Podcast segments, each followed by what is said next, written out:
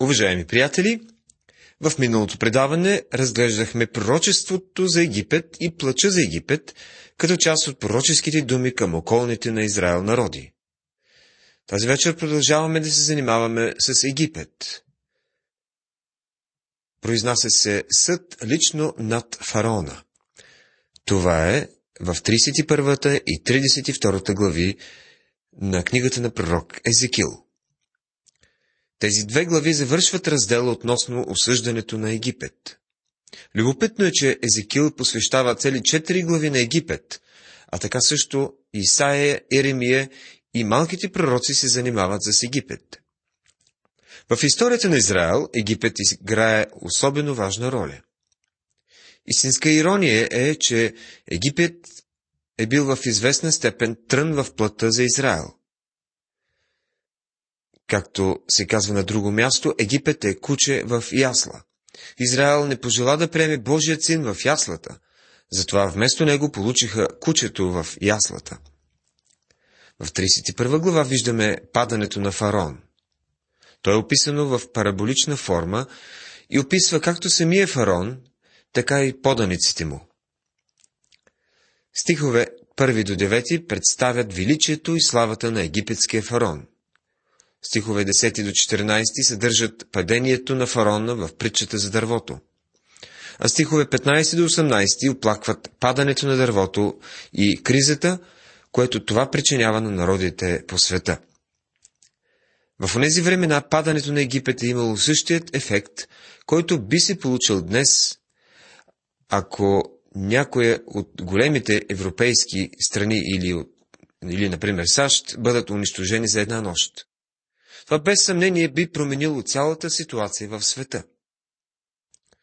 Затова можем да разберем колко важна е книгата на пророк Езекил. В нея се разкрива Господната слава и факта, че нашият Бог е свят Бог, който осъжда греха. Днес Бог е милостив и благ. Той обича човечеството. Той желая да спаси човешкият род и не благоволява в ничия смърт. Но Бог също така осъжда греха. Той възнамерява да съди и няма да пожали никой, ако отхвърли милостивото му предложение. Това вече се случи с Израел, а също и с Египет. Египет бива осъден възоснова на светлината, която са имали, а те са имали доста силна светлина около себе си. Сине човешки, кажи на египетския цар фараона и на множеството му, на кого си се уподобил ти във величието си? Книгата на пророк Езекил, 31 глава, 2 стих. Бог признава величието на Египет. Вероятно в продължение на няколко хиляди години това обширно царство е доминирало над целия свят. То е било житницата на света, защото не е зависело от дъждовете. Река Нил е преливала всяка година и е напоявала житните култури. Затова Египет е бил народ с изключителна власт и могъщество. Ето, асириецът бе кедър в Ливан, с хубави клонове, с дебела сянка и с висок ръст, и върхът му бе всред гъсти клончета. 31 глава 3 стих. Бог казва, Аз оприличавам Асирия, това велико северно царство, на едно кедрово дърво. Но в една гора има повече от едно дърво, защото едно дърво не прави гора. Асирия се е възвисявала далеч над другите дървета, но Бог я поваля. Това послание би трябвало да стигне до фараона и неговите люде. Фараонът също е високо дърво. Той доминира над всичко. Египетският народ е велик, но идва време да бъде снишен. Както видяхме в 29 глава, Египет ще стане унижено царство. В продължение на повече от 2000 години то е именно такова царство. Египет никога вече няма да бъде тази световна сила. Затова така казва Господ Иова. Понеже ти си се издигнал на високо и понеже си дигнал върха си между гъстите клончета и сърцето му се надигна поради височината му, затова ще го предам в ръката на силния от народите, който непременно ще се разправи с него. Изпъди го поради нечестието му. Книгата на пророк Езекил, 31 глава, 10 и 11 стихове. Фразата за това, така казва Господ Иова, маркира различните раздели в тази глава. Тук виждаме, че фаронът се е надигнал в гордостта си. Гордостта е в човешкото сърце и величието на фарона го заслепява, така че не може да види каква опасност го дебне. Кой е силният от народите в онзи момент от историята? Това е Навуходоносор, Вавилонският цар. Тук Езекил не говори за Сатана, понеже Сатана притежава Египет от векове, така че това не е нищо ново. Силният от народите тук е Навуходоносор. И в книгата на пророк Даниил казва, се казва кой е цар Навуходоносор. Той е златната глава. Величието на този човек е било ненадминато. Затова ще го предам. Става дума за египетският фарон тук. Бог ще се разправи с него. Той ще го изпъди поради неговата нечестивост. Четем в 12 стих. Чужденци, страшните между народите, отсякоха го и го оставиха. Клончетата му паднаха по планините и по всичките долини, и клоновете му се струшиха по всичките потоци на земята. И всичките народи на света слязоха от сянката му и го оставиха. Египет ще бъде завладян, и това ще предизвика истинско изумление по света. Следва плач поради падането на фараона. Това е един забележителен текст от Божието Слово. Ако вие сте студент в библейско училище, препоръчвам ви да отделите малко повече време на тази глава. Така казва Господ Йова. В деня, когато той слезе в преизподнята, причиних жалеене, покрих бездната за него и направих да пристанат реките й, така, защото големите води се спряха и направих да жалее за него Ливан, и всичките дървета на полето повяхнаха за него. Глава 31, стих 15 В този стих думата преизподня е Шеол. Тук се говори за фараон, който ще бъде победен и убит. Шеол, макар понякога да означава гроб, тук означава невидимия свят, неизвестното измерение или обиталището на мъртвите. Не е само гробът, където се поставя физическото тяло след смъртта. Това е мястото, където отива духът на човека. Спомняте си как Соломон говори за факта, че тялото се връща в земята, а духът отива при Бога. Еклисиас 12 глава 7 стих се казва И се върне пръста в земята, както е била, и духът се върне при Бога, който го е дал. Човешкото тяло не е нищо друго, освен пръст. Като говори за човека, псалмопевеца казва, защото той познава нашия състав. Помни, че ние сме пръст. Псалом 103 стих 14. Ние понякога забравяме, че сме само пръст, а когато пръста се слепи, се превръща в кал. Не бива да забравяме, че що се отнася до телата ни, те са чисто и просто пръст от земята. Когато положат телата ни в земята, те отново ще се превърнат в пръст. Господ Исус говори за факта, че когато един вярващ умре, неговото тяло заспива. Също и апостол Павел говори за това, че физическото тяло заспива в Първо Солунци, 4 глава, 13 стих. Тогава, къде отиват духовете на погиналите? Те също отиват в Шеол, в невидимия свят. От една истинска история, разказана от Исус в Лука 16 глава, разбираме за два мъже, които умрели. И знаем, че Шиол е разделен на две. Единият е отдел е наречен място на мъченията и точно там отива богаташът. Другият отдел е наречен Аврамово лоно и там отива просякът. Мястото на мъченията не бива да се бърка с Ада или Огненото езеро от Новия Завет. Очевидно Шеол е само временно местопребивание на мъртвите, тъй като Господ Исус изпразни отдела, наречен рай или Аврамово лоно, при своето възнесение. Послание към Ефезяните, 4 глава, 10, от 8 до 10 стихове. Но отделът, наречен място на мъчение, няма да бъде изпразнен, докато всички, които се намират там, не застанат пред Великия бял престол за окончателен съд. Книгата Откровение, 20 глава. Като имаме предвид тази информация, забележете как Езекил описва, че фараон ще отиде в Шиол. Не забравяйте, че тук Бог не говори за тялото на фараона. Гробът приема телата, но нематериалната част от човека, вечното му естество, отива в Шеол. Покрих бездната за него и направих да престанат реките, така, щото големите води се спряха и направих да жалее за него Ливан. Когато фараонът умира, целият свят потъва в скръп.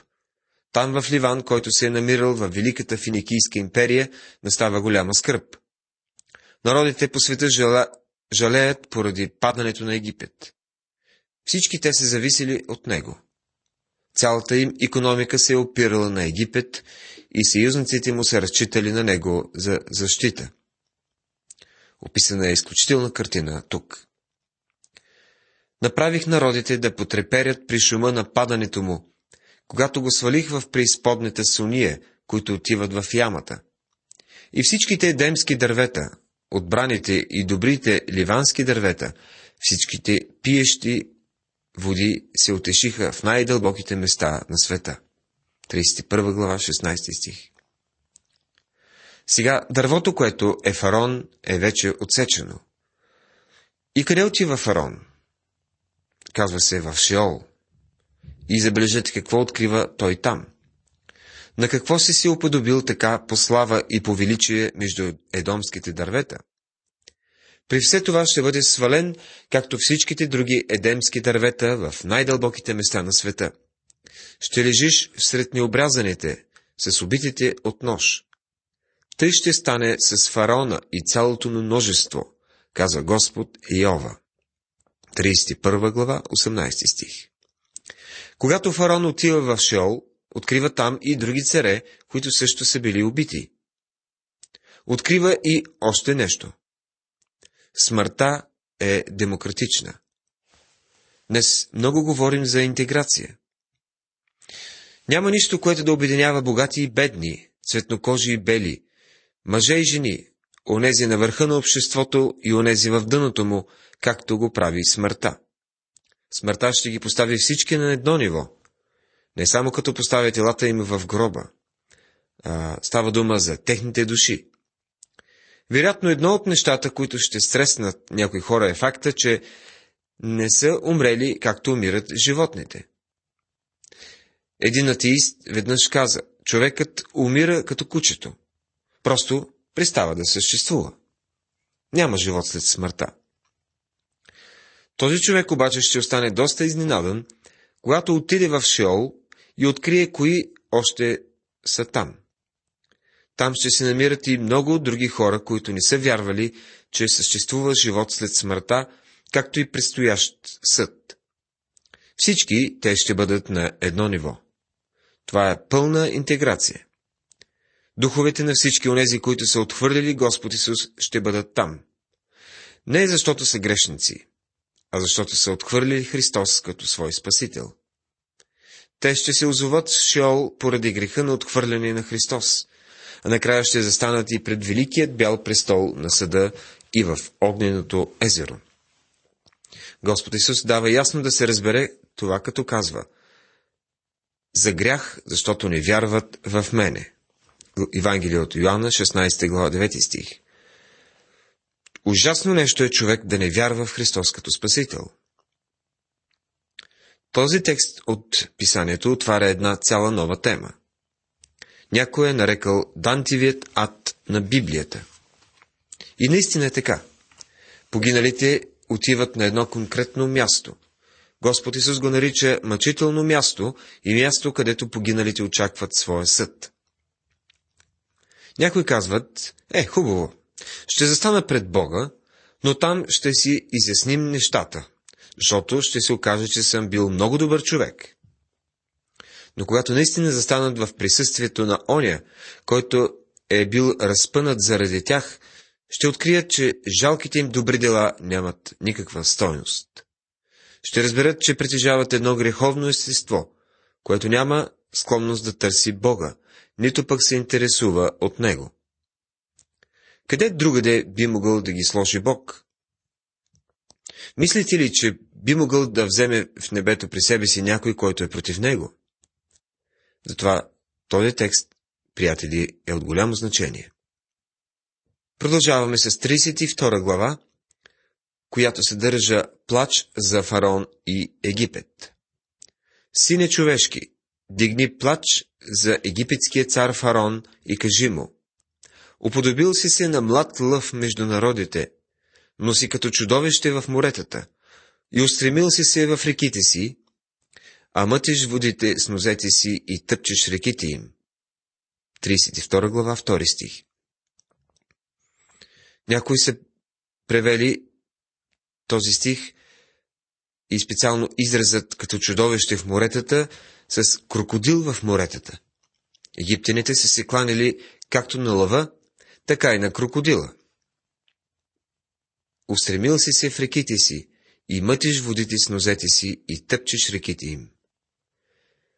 Знаем, че по това време не са имали големи екологични проблеми, но тук, в реката, се оказва същински екологичен проблем.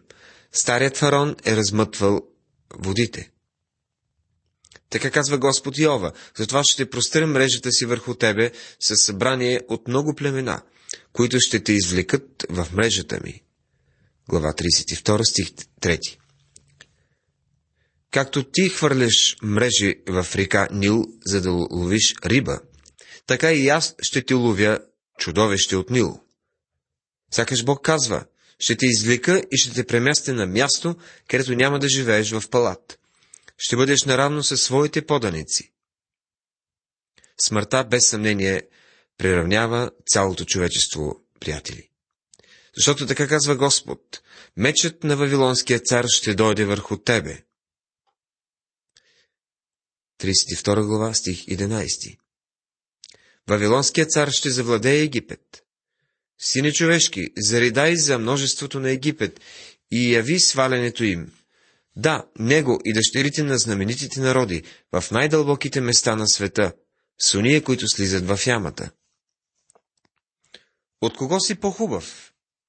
Слез и лежи с необразените, казва Езекил в 32-та си глава, 18-19 стихове. Фаронът ще разбере, че и другите управляващи се в Шиол. Там е Асур и цялата му дружина. Гробовете му са около него. Всички убити паднали от нож. 32 глава, 22 стих. Асур е Асирия.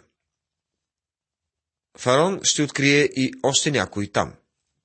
Там е Елам и цялото множество около гроба му. Всички убити паднали от нож – слезли необрязани в най-дълбоките места на света. Те причиняваха трепет в земята на живите, но понесаха срама си, както всички други, които слизат в ямата. 32 глава, 24 стих Тялото е било поставено в гроб, но те са отишли на друго място. Те са отишли в Шиол, невидимият свят. Там е Елам и цялото му множество. Нашият Господ го нарича мъчително място за уния, които са погинали. А спасените се намират в отдела, който Господ нарича Авраамово лоно. По-късно, като говори на каещия си пристъпник на кръста, Господ нарича това място рай. Още днес ще бъдеш с мене в рая. А ето и други, които фаронът открива в Шеол. Там е Мосох, там е Товал и цялото му множество – Гробовете му са около него. Всички са необрязани, убити от нож, защото причиняваха ужас в земята на живите. Книгата на пророк Езекил, 32 глава, 26 стих. Но Едом е също там. В 29 стих се казва, там е Едом, царете му и всичките му първенци, които, отсечени всред силата си, са положени между убитите от нож. Те ще лежат с необразаните и с уния, които слизат в ямата. А сега чуйте и последните думи от 32 глава. Там са всичките северни князе и всичките сидонци, които слязаха с убитите, въпреки ужаса, който причиняваха от силата си. Те се посрамиха и лежат необразени с убитите от нож и понасят срамън си, както всички други, които слизат в ямата. Фараон ще ги види и ще се утеши за цялото си множество. Фараон и цялата му войска, убити от нож, казва Господ Йова, защото аз нанесах трепет от мене в земята на живите. И той ще бъде положен сред необрязаните, с убитите от нож. Фараон и цялото му множество, казва Господ Йова. Езекил ни предава само частица от онзи невидим свят, наречен Шеол. Не забравяйте, че сме хвърляли само един мимолетен поглед върху това място. Не се опитвайте да построите небостъргач или търговски център върху място, което може да побере само една барака за инструменти.